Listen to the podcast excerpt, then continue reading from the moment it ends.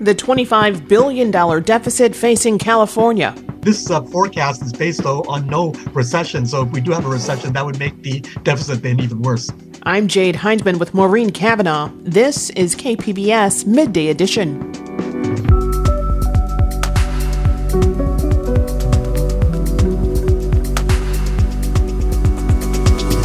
The cost of housing is dropping a bit.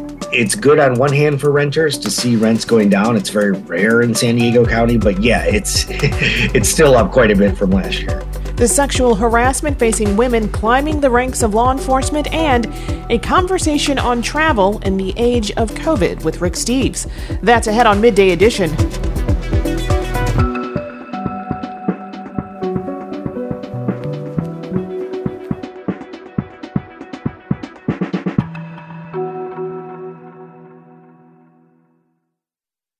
25 billion dollars. That's the estimated deficit California's legislative analyst is projecting for the state next year. While legislative leaders have been hinting at this for months, the news sits in stark contrast to back-to-back years of record budget surpluses for the state. Joining me now to talk about what's behind the numbers is USD economist Alan Gin. Alan, thanks for joining us. Thanks for having me. So, California is coming off two straight years of record budget prosperity. But as Politico reports, last year the state legislative analyst made a similar deficit projection. How do things like inflation, taxes, and the financial market drive the state budget? Well, what's happened uh, now is that uh, tax revenues are coming in below uh, projections. Uh, in particular, the revenue from people making more than $500,000 a year. What's happened is that uh, we've had uh, a decline in the stock market uh, this year, so people are not realizing as many capital gains. Uh, we've also had some layoffs in the in the tech sector, and that has then caused uh, uh, revenue revenue receipts then to to decline compared to what was forecast, and that's what le- what's leading then to this projected twenty five billion dollar deficit. Let's talk more about uh, the recession fears. The Federal Reserve has raised interest rates, I think, six times this year in an effort to stave off a recession.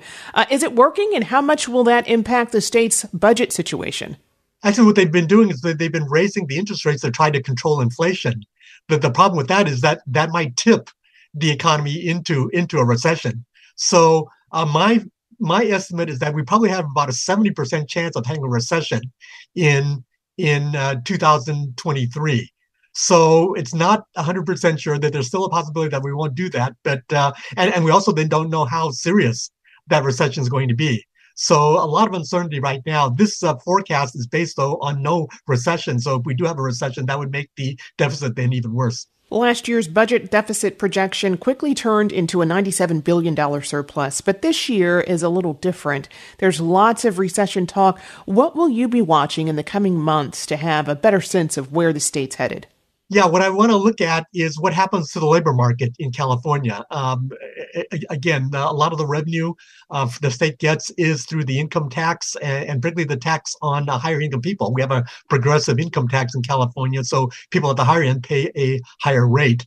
And you know, we have a lot of people working in finance and in tech, and and uh, they're making a lot of money, and that has fueled then the, the budget surpluses then in the in the past. So the the worry is that if we've got any sort of downturn and there's a lot of layoffs in those sectors, that uh, that could uh, make the situation worse. Many people are still getting gas rebates from the state, and they might be wondering how this type of spending factors into the deficit projections.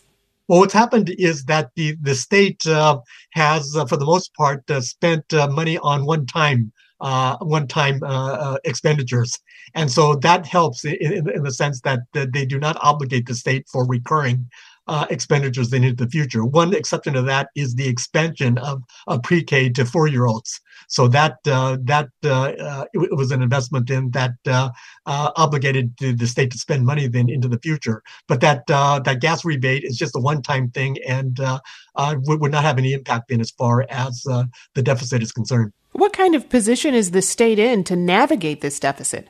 The state is in a really good position right now because they took some of those surpluses in the last couple of years and then put them in reserve. So we have a record reserve of about $37 billion then uh, to, to deal with uh, financial uh, difficulties like this. So, so theoretically, uh, the state could could just draw down that entire reserve and and uh, cover the deficit that is that is projected. But I think what's going to happen is that the uh, there's probably going to be some adjustments too on, on the spending side to cut back a little bit on that. But but right now we're we're a lot better than we have been in terms of dealing with uh, with uh, a budget deficit. And of course, we'll have a better sense of the true numbers when the governor releases his first budget in January. But if the deficit does force the state to make cuts, how might the average resident feel those cuts? Uh, that will have an impact then in terms of services that, that, that are provided. Uh, uh, uh probably uh, aid to, to, local governments uh, to, to, fund to fund projects then are, are going to be reduced. And if you know if the cuts are, are drastic, then that could lead to to people then being laid off in, in, in, the sense that it would slow the the, the state's economy. And is there any way of telling at this point how this shortfall could impact some of the items on Governor Newsom's legislative agenda in the next several months?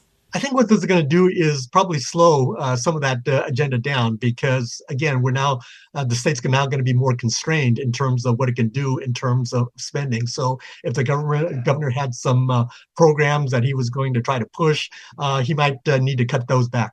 This is an estimated deficit as of now, so could the actual number get worse given the current state of economic downturn in the nation?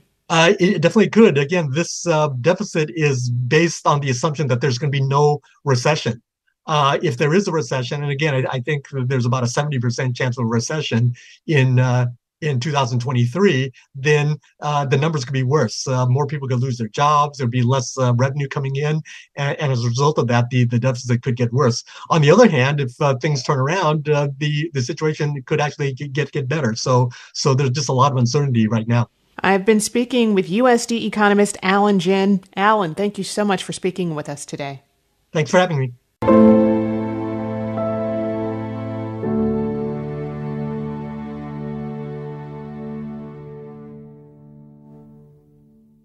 The good news is that rents are down in San Diego County by almost 5%. The not so good news is the same type of economic forces that are pushing rents down are also slowing what was on track to be a record year for housing construction in the county. It's a trend being seen around the country. And here to break it down for us is San Diego Union Tribune business reporter Philip Molnar. And Phil, welcome back. Thank you so much for having me. How much does this drop bring the median rent down to in San Diego? Okay, so just from month to month, from September to October, our rent in San Diego City was down 4.6%. And that brings it to 2,500 a month median. So it's still very high. And that, that's a substantial increase even in a year, topping 20% by some counts. So yeah, I mean, it's good on one hand for renters to see rents going down. It's very rare in San Diego County, but yeah, it's it's still up quite a bit from last year. And that 2500 that's for a one bedroom, one bath? Yes, that's a one bedroom apartment. Wow. Okay. What's causing the rents to drop though? There's a few different theories out there. I I don't know for sure, but you know, a lot of what economists are saying is there's the economy is facing some downturns right now, some pressure pushing it down, you know, inflation. So people don't have as much money as they might have had at this time last year. So I think that's just filtering out through the apartment rents in San Diego and Chula Vista. And also, we're having a lot more new apartments open. There was really, you know, a lot of housing advocates say we're not building enough housing in San Diego County. And by most mathematic figures, they're right. But, you know, it's been pretty steady the last few years, building probably about more than 10,000 a year last year and, you know, keeping up that pace. So there is more for renters to choose from, even though sometimes it doesn't feel like it. Now, when mortgage rates go up, people who no longer qualify to buy usually move into the rental market and that drives rents up. But that's not happening this time? You know, that's a strange thing because even during the Great Recession here in San Diego, we did have a few months where rents were down, but you know, rent prices were pretty steady all through the Great Recession because so many people left the housing market. But what we're seeing right now, at least in the short term over the last couple months, is yeah, rents are actually going down. So we'll, we'll have to wait and see. You know, I mean, if this goes on even longer and more and more people can't buy a home, maybe we'll see rents change. But for right now, they're going down. And some brand new apartment complexes are offering deals to new renters. Tell us about that. Yeah, you know, it's kind of surprising because it's very common in East Village in downtown San Diego. Anytime a new apartment building goes up, they've got really great deals like two months free. I've reported on all of them over the years, and some of them have kept them going, even though the building's been open like four years but you don't really see it in some of those areas that people really want to live, like Mission Valley, UTC. And so one of them, the Townsend complex in Mission Valley, 277 unit Townsend complex is offering one month free for some floor plans.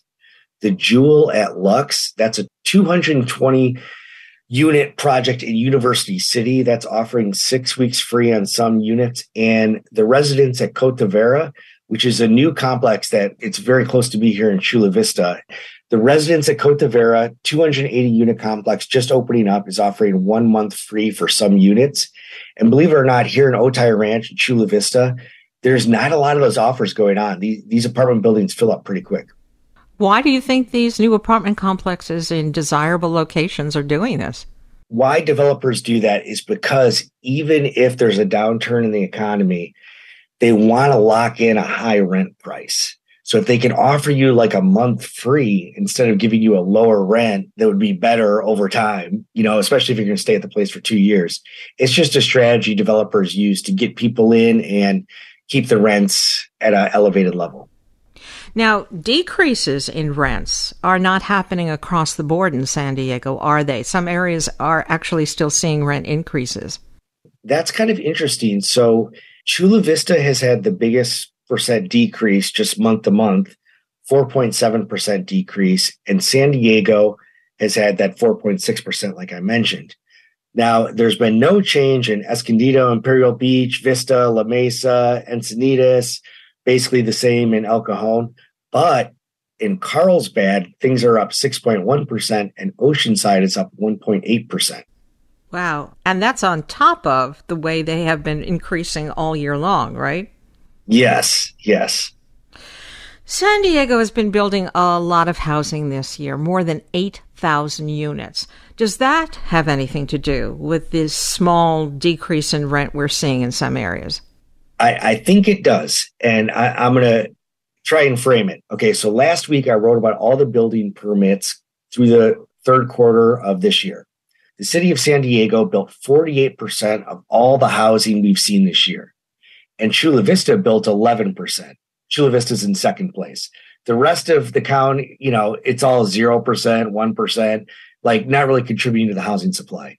So I'm like, okay, Chula Vista and San Diego are building the most housing. And then I get this rent report this week, and I'm looking at the two places where things are down are San Diego and Chula Vista. I'm like, well, it can't be that simple, can it? You know?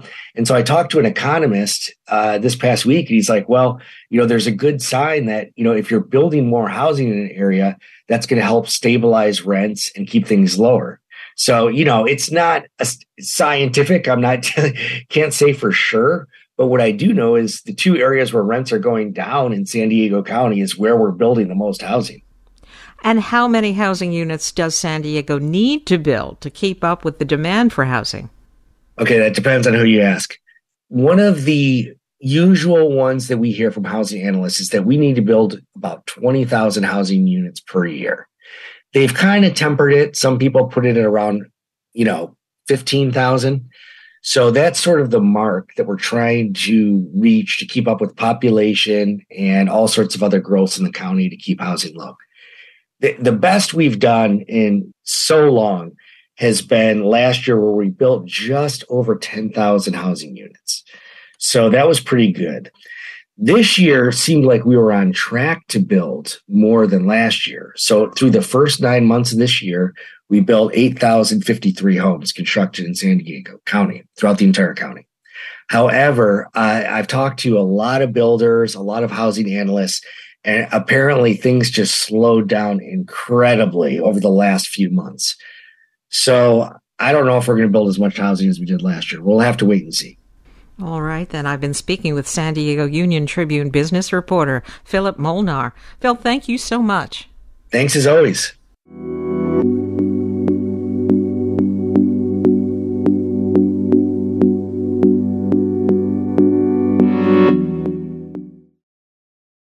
Controversy at a high profile San Diego nonprofit prompted a board member's resignation and concerns about retaliation.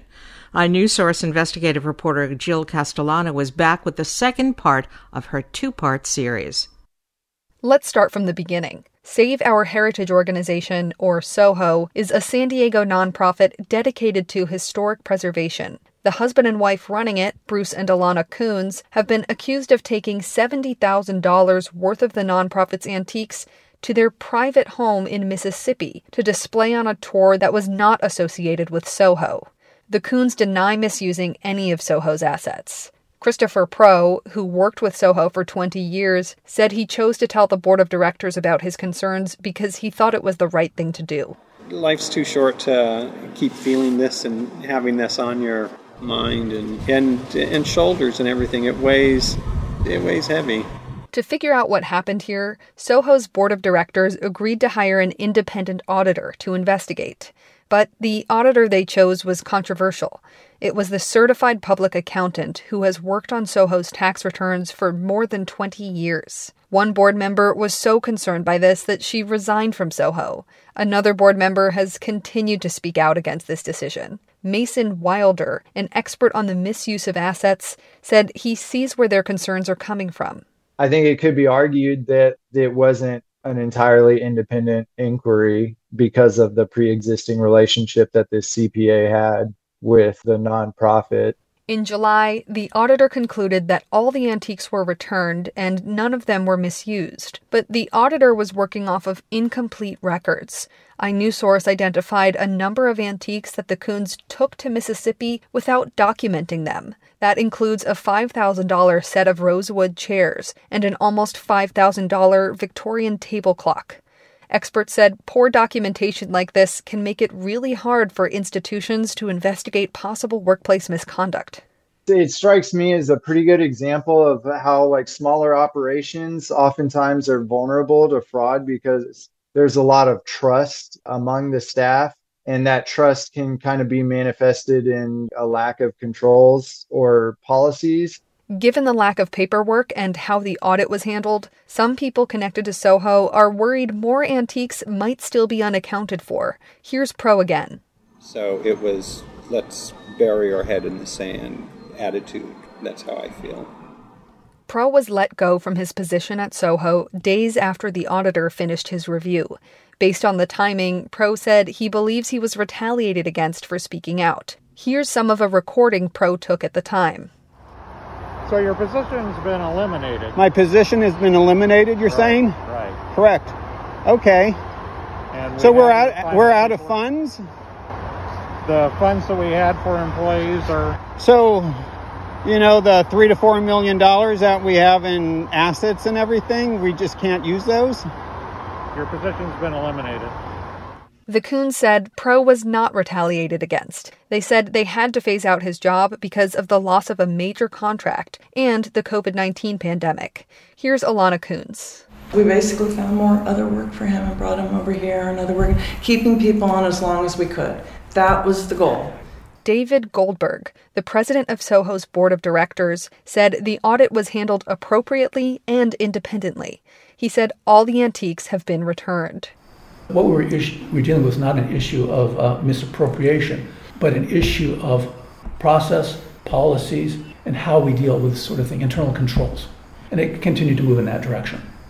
In October, Soho adopted new policies around accepting and loaning assets. For KPBS, I'm my news source investigative reporter Jill Castellano. To learn more, go to inewsource.org.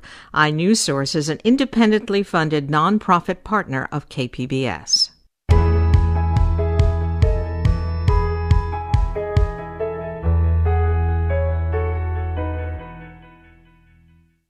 This is KPBS Midday Edition. I'm Maureen Cavanaugh with Jade Hindman. Just one in ten law enforcement supervisors are women, and women trying to climb the ranks sometimes have to battle sexism, toxic masculinity, and even sexual harassment. KPBS investigative reporter Claire Trageser brings us one such story from the San Diego Sheriff's Department.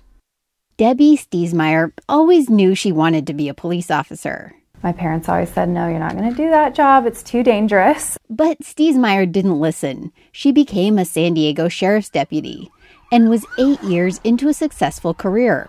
Then, in April 2021, she transferred to the Poway station as a detective. Her new supervisor was Sergeant Sean Silva. On her first day, he stopped by her cubicle and looked at pictures of her family and friends. And he sat down, he looked around, and he said, Where is the picture of your boyfriend? And I was very taken aback by that comment. And I thought it was highly inappropriate. And I just quickly said, I don't have a boyfriend. And then he said, Well, if you don't have a boyfriend, you must be a lesbian. It was the beginning of a hellish three months. The harassment was constant, Stiesmeyer said in interviews with KPBS and a lawsuit. Nearly every day, Silva commented on her body, her relationship status, her sexuality. She was just one of Silva's targets. The department interviewed dozens of people, most of them Silva's employees, for an internal affairs report. They all either experienced or witnessed, quote, sexual harassment, discrimination, targeting, and inappropriate racial remarks. Silva retired before he was punished and was allowed to keep his full pension. His attorney didn't respond to requests for comment. The uh, culture itself is really um, dominated by masculine values. Ellen Kirschman is a clinical psychologist who treats police. She says many departments allow sexism and toxic masculinity to flourish. The emphasis on the physicality sometimes will cause smaller men and women to be held to different standards. Stacy Ralph also worked as a detective in the Poway station. In interviews and a lawsuit, she says the same things as Stiesmeyer. The harassment from Silva went on and on that if I would have just written down every inappropriate thing that he said, I would have never got my work done. I would just be so stressed, or I would just be like, okay, what is it going to bring today? I mean, I would put my headphones on and pretend I was listening to something in hopes that he would just like continue by my cue. No one from the sheriff's department would do an interview for this story. A spokesperson sent a statement. We hold all of our employees to the highest standards and require our staff to treat everyone with dignity, respect, and compassion, the statement said. Kirschman says it's common for officers to not report harassment they're experiencing. Very often, if you it, uh, nothing happens and that's even that's even worse because then you have sort of jeopardized yourself put yourself out there for some retaliation and for what good did it do you because nothing happened. Ralph and Stiesmeyer say that's exactly what happened. They say they were blacklisted and faced retaliation. Finally, they couldn't take it anymore. Both walked away from what had once been their dream jobs. Now Stiesmeyer works as a server in the Gaslamp. She says her experience shows why more people in law enforcement don't report. I mean, I walked away from essentially a $130,000 a year career. I wasn't vested, so I don't get a pension. I had nothing lined up. That's how bad and desperate I was to get out of there. And so it's hard to report that. And because there is the stigma that you're the snitch, and then you're essentially blacklisted for the rest of your career. Meanwhile, Silva's pension pays him nearly $6,000 a month. That story was from KPBS investigative reporter Claire Trageser, and she joins me now. Claire, welcome. Thank you. So, the alleged harassment of former Detective Stiesmeyer happened just this year. Does that indicate that things are not getting better for female deputies in San Diego across the board? Well, I don't know if we can draw, you know, broad conclusions like that, but but clearly in her case, um, her alleged harasser was working for the sheriff's department for a long time, and from the internal affairs report that ended up finding um, sustained findings that that he had committed harassment. Um, he'd been doing it for a long time. I will say that you know at least once a few people complained, uh, he was removed from his position, allowed to stay on the force. Um, and then they launched this investigation so maybe you could see that as as some sort of progress but again that's just talking about her case and you know there could be many other cases that we don't know about because people haven't filed reports for reasons that I talked about in the story. Does the Sheriff's Department release any statistics on the number of internal harassment complaints that are made? Well, sort of. They're required to publish uh, an annual report on complaints that they've received both internally and externally from members of the public about about people in the department, but they're not really broken down by any category other than unbecoming conduct, procedural, and use of force. Um, so it's hard to really tell, you know, what categories those those might describe. They also are now releasing records under this new state law, SB 16, um, which requires them to publish any uh, reports where there was a sustained finding of discrimination, which sometimes includes sexual harassment. So we're slowly seeing those records come out from the sheriff's department and other uh, local agencies as well. In just about every other workplace, including KPBS, there are repeated trainings against sexual harassment. Doesn't the Sheriff's Department do that too? Yes, they do. The state requires all employees of law enforcement agencies to get an hour of sexual harassment training every two years, and then supervisors get an additional hour, and the Sheriff's Department does meet those requirements. Um, a spokesperson for the department said they also have additional in-person sexual harassment trainings, but only you know when requested, not not universally across the board. Um, and in this case, I, I got records that show that Sergeant Silva took the sexual harassment training in 2021, and the two courses took him an hour and 39 minutes to complete. Uh, one of the detectives, uh, Debbie Stiesmeyer, says, you know, these trainings on the computer, in her opinion, aren't enough. Um, they should do more like maybe an in person training or hear from a victim of sexual harassment, things like that, to have it be more of an impact other than something that you just kind of try and breeze through on your computer.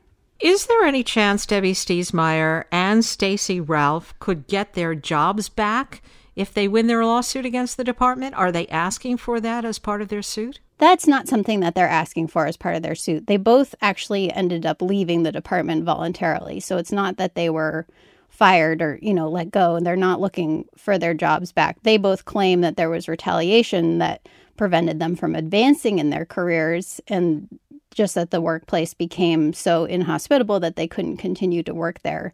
Um, they're asking for monetary damages and uh, and punitive damages against Sergeant Silva. So they are they're not specifically looking for for their jobs back. I think that they both would potentially be interested in working in law enforcement in other capacities in the future, but that's that's not something that's on the table for them right now. Now, of course, there's an irony to this story considering that San Diego has just elected its first female sheriff. Does incoming Sheriff Kelly Martinez acknowledge that harassment against female deputies is a problem? Uh, you know, it's interesting. She is the first woman sheriff. She didn't make that a part of her campaign at all, as far as I saw. Um, you know, she didn't she didn't talk about that aspect of it at all. And I did ask her during the election about this specific case because the sexual harassment lawsuit had been filed, and so she she spoke specifically about this case and she said that the investigation was handled correctly. Um, you know that that it was brought forward. She says the department reacted immediately. I think Stiesmeyer and Ralph would disagree with that. Um, and then Martinez says, you know, the department conducted the investigation into the incident and that they don't tolerate that kind of behavior. And then I asked her about that potential legislation that Stiesmeyer is proposing where people would not be allowed to keep their full pension if they had a sustained finding and she martinez basically gave a non-committal answer which is you know i would have to see how it was written um, before she would make any decision about that. Now what else will we hear tomorrow in part two of this report? I'm going to talk more about potential solutions or types of counseling um, things that departments can offer just ways to really try and ensure that this behavior doesn't continue um, and that and that people aren't impacted and just um, it's interesting. I spoke to someone about the value of having more women in law enforcement. Uh, she says that they make really, really good officers. And so it's important that they're there and that they're able to be promoted um, and not not be forced out under under these kinds of circumstances. I've been speaking with KPBS investigative reporter Claire Trageser. And Claire, thank you. Thank you.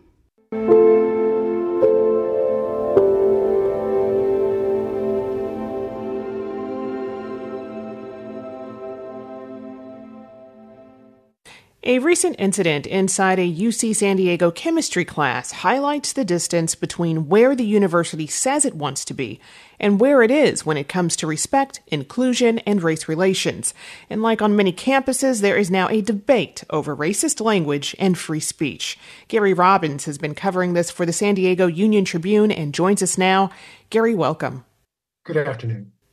Remind us of exactly what happened inside the classroom that started this latest conversation over racist language and free speech at UCSD, and how did those two things ever get pitted against each other? So, this happened on October 11th in an organic chemistry class at UC San Diego. It involved a lecturer named Robert Ternansky. Um, during class, he heard sound in a hallway next to the class and he went out to investigate. It wasn't clear who he was talking to, but he said, andale, andale, arriba, arriba. Um, then he uh, kind of turned back to the students, going back into the class, and he said, "How do you say quiet in Mexican?" Uh, and then he said, "Someone tell me if they start if they start running in here with weapons." Uh, the implication was uh, the language came across that he was implying that Mexicans were violent, and uh, by saying, "How do you say quiet in Mexican?" didn't seem to acknowledge that Mexican is not a language; that uh, Spanish is uh, what he should have been talking about. Uh, these record these classes were recorded, uh, and that was picked up and put on the internet later, and it caused quite a stir after it hit Instagram. A lot of students were very, very angry. Some wanted him to be dismissed immediately. Some members of the administration also jumped in really quickly, including the chair of chemistry, who called it a racist incident. Um, some students were conflicted. They felt that um, he apologized and he should be forgiven, but it didn't turn out that way. The university suspended him or they relieved him of his duties of teaching. And that's kind of where it stands at this point. In your article, you point to a problematic environment at UCSD. What can you tell us about that? Well, this isn't the first time there's been a racial incident. Uh, there was a famous one in uh, 2010 called the Compton Cookout, uh, in which students had a cookout and they mocked Black History Month. Boy, that really went um, international as far as attention. Um, it alienated a lot of um, uh, Black Americans. Uh, it, you know, it's something that people still talk about to this day on the class. Um, you know, I talked to some Black students a few years ago when we were doing a story about uh, the small numbers of Black students on campus and um, they said they didn't feel welcomed. And even though years had passed since the incident, they were very familiar with it. So things like this, this can have a lingering effect. That's the worry here in the in the Ternansky case that this will linger on. Um, in fact, it had quite an impact uh, pretty quickly. I talked to a professor at San Diego City College, and he said that some of his Hispanic students asked him whether they should bother applying to UC San Diego, having heard what occurred. So the professor is concerned that this will have a knock on effect and discourage some Hispanics from wanting to go to UC San Diego. I mean, and you know, how has this recent incident impacted students? This recent incident and just the this culture of racism. Well, it, it, it has several impacts. UC San Diego is trying to achieve what's called Hispanic Serving Institute status. If uh, at least 25% of their undergraduates are Hispanic, they become known as an HSI, which is a very good thing. Um, and it also uh, brings in more money to the university, specifically to help Hispanic students. They're about 3% away from that right now. Something like this, I don't know if it will, but something like this could have the effect of discouraging Hispanics from uh, applying in increasing numbers. And the university very much wants that status. San Diego State University, for example, has that status. It also just raises larger questions about how welcoming a place UC San Diego is. Um, of course, the uh, instructor, Ternansky, has free speech rights too, but he's an employee of the university. So it comes down to a question of whether his free speech rights uh, trump any kind of code of conduct that he might have to adhere to as a faculty member. The university won't talk about that. I have not been able to reach Mr. Ternansky. So there's a lot of questions about, you know, what is free speech? Who is entitled to say what under under what circumstances? UCSD isn't the only university re examining uh, what type of speech is protected and what type of speech faces consequences. What do you see happening on campuses across San Diego and the country, really? You know, a campus like San Diego State University has grappled with this a lot because there's been several controversial things in a row. This is occurring all over the United States. Uh, and in most cases, free speech does cover those kinds of things.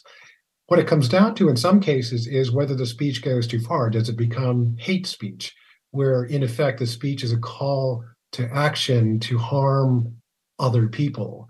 Um, in most cases, that is that has not been the case based on the things that I read nationally. Uh, but that's what San Diego State uh, has been. Uh, you know, they've had a, a, series of things like this uh, happen, and um, um, they come down on the strength of uh, the First Amendment. But you know, um, President De La Torre has made it very, very clear that she disagrees with what's being uh, said and, uh, and uh, how harmful it is to both the university and to, and to the community. I've been speaking with Gary Robbins, who covers higher education for the San Diego Union Tribune, where you can find his latest articles. Gary, thanks for joining us today. You're welcome.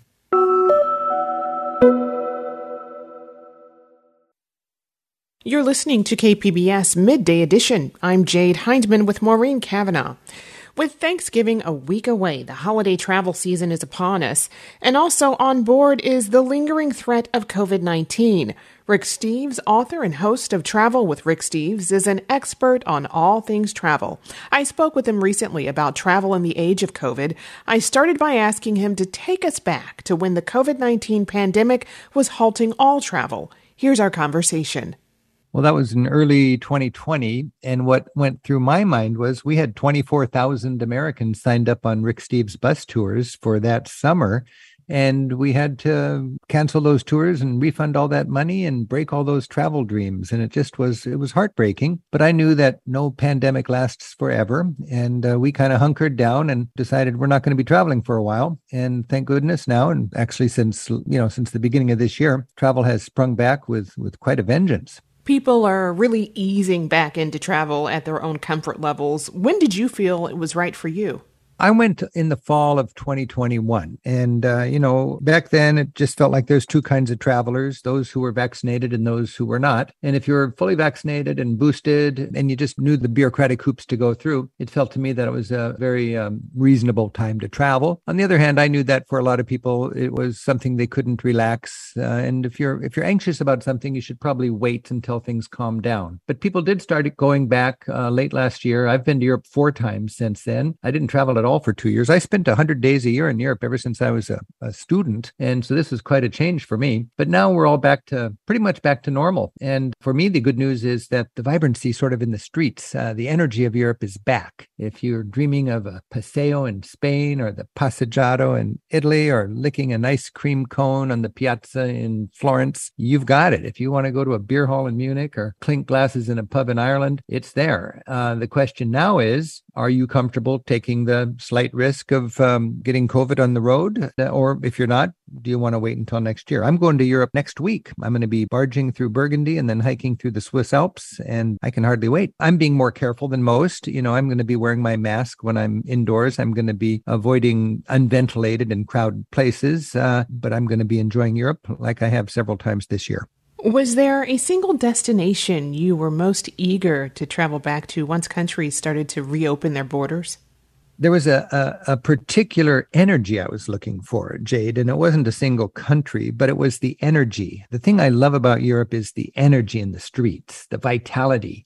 And my concern when COVID hit was that all of the little entrepreneurial ventures, the the labors of love, the mom and pop you know guest houses and cafes and restaurants i didn't think i, I thought they very well might not be able to survive two years of, of no tourism.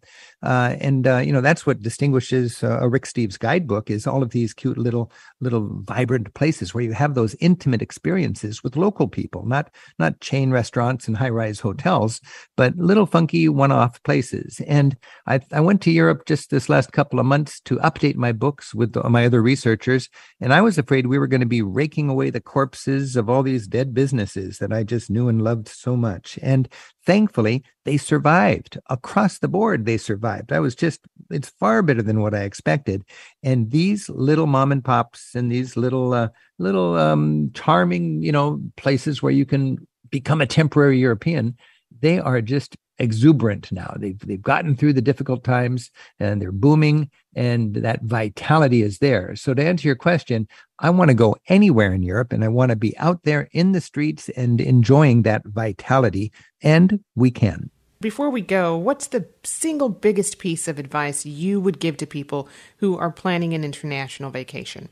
Well, right now, I would say take seriously the congestion at the airports, be nimble, don't check a bag, carry on your bag. I, I never check a bag. Nine by 22 by 14 inches is my limit. That's what you can carry onto an airplane. Get to the airport a couple hours in advance. Uh, always book your connections with lots of time between the flights. When it comes to traveling around in Europe, remember now, as opposed to a few years ago, major sites generally require a timed entry do your homework. Find out when you go to a city, is it necessary to get my museum reservations in advance? I just updated the chapters for my guidebooks in the top 15 cities in Europe. I spent six weeks doing that. And uh, the beginning of each chapter now, I have a little sidebar that says if you're going to Amsterdam, if you're going to Vienna, if you're going to Venice, and you want to see this, that, or this, you need to get your reservations online in advance, pay for it with a timed admission. Then you won't be frustrated. Then you'll walk right up to the turnstile and you'll step in. For years, when I went to Amsterdam, I would just walk by Anne Frank's house just for kicks to see how long the line was. It would be 200 yards long. Now, when you walk by Anne Frank's house, there's 20 or 30 people outside the door because they have a timed entry and every 20 minutes 30 people go in or something like that and the chaos is gone it's more efficient but we need to embrace that new sensibility about sightseeing so don't um, don't be hesitant to make your um, reservations for the blockbuster sites in advance. And those are just the big sites. Most sites you can just walk right in. But you know, this is the nature of uh, our travel these days. We all want to see the same things, usually at the same time. And if that's uh, if that's you, you better make a reservation. and you know, Rick, being able to travel is such a privilege and one that's really enlightening. What's the most important thing you've learned about humanity and yourself in all your travels? Well, I've written a book called Travel as a Political Act, and it's the book of all the 50 books I've written that I'm most proud of. And it's the book that I think has had the most impact. I, I just uh, produced a TV show called Why We Travel, and it aired all over the country on public television. And they both have the same theme. You know, the whole beauty of travel is getting out and getting to know our neighbors. We are 4% of this planet, we Americans, and there's 96% out there. And uh, I've spent 100 days a year since I was a kid, uh, you know, getting far away from home. And I realized that you need to broaden your perspective through travel. You know, there's uh, a lot of people try to avoid culture shock. To me, culture shock is a constructive thing, it's the growing pains of a broadening perspective. And these days here in the United States, there's a lot of fear. And the most frightened people are the people with no passports, the people who are afraid of what's out there. Uh, you know, the flip side of fear is understanding. You gain understanding when you travel. For me, travel is a really important act now more than ever. And uh, I like to go far away and I can look back at our country from a distance and learn more about it. And I can bring home that most beautiful souvenir, a broader perspective and an understanding that the world is filled with beautiful people, it's filled with joy, and it's filled with love. And if you don't know that, then you're watching too much commercial television. I've been speaking with Rick Steves, author and host of Travel with Rick Steves. Rick, thank you so much for joining us. Thank you for having me and happy travels.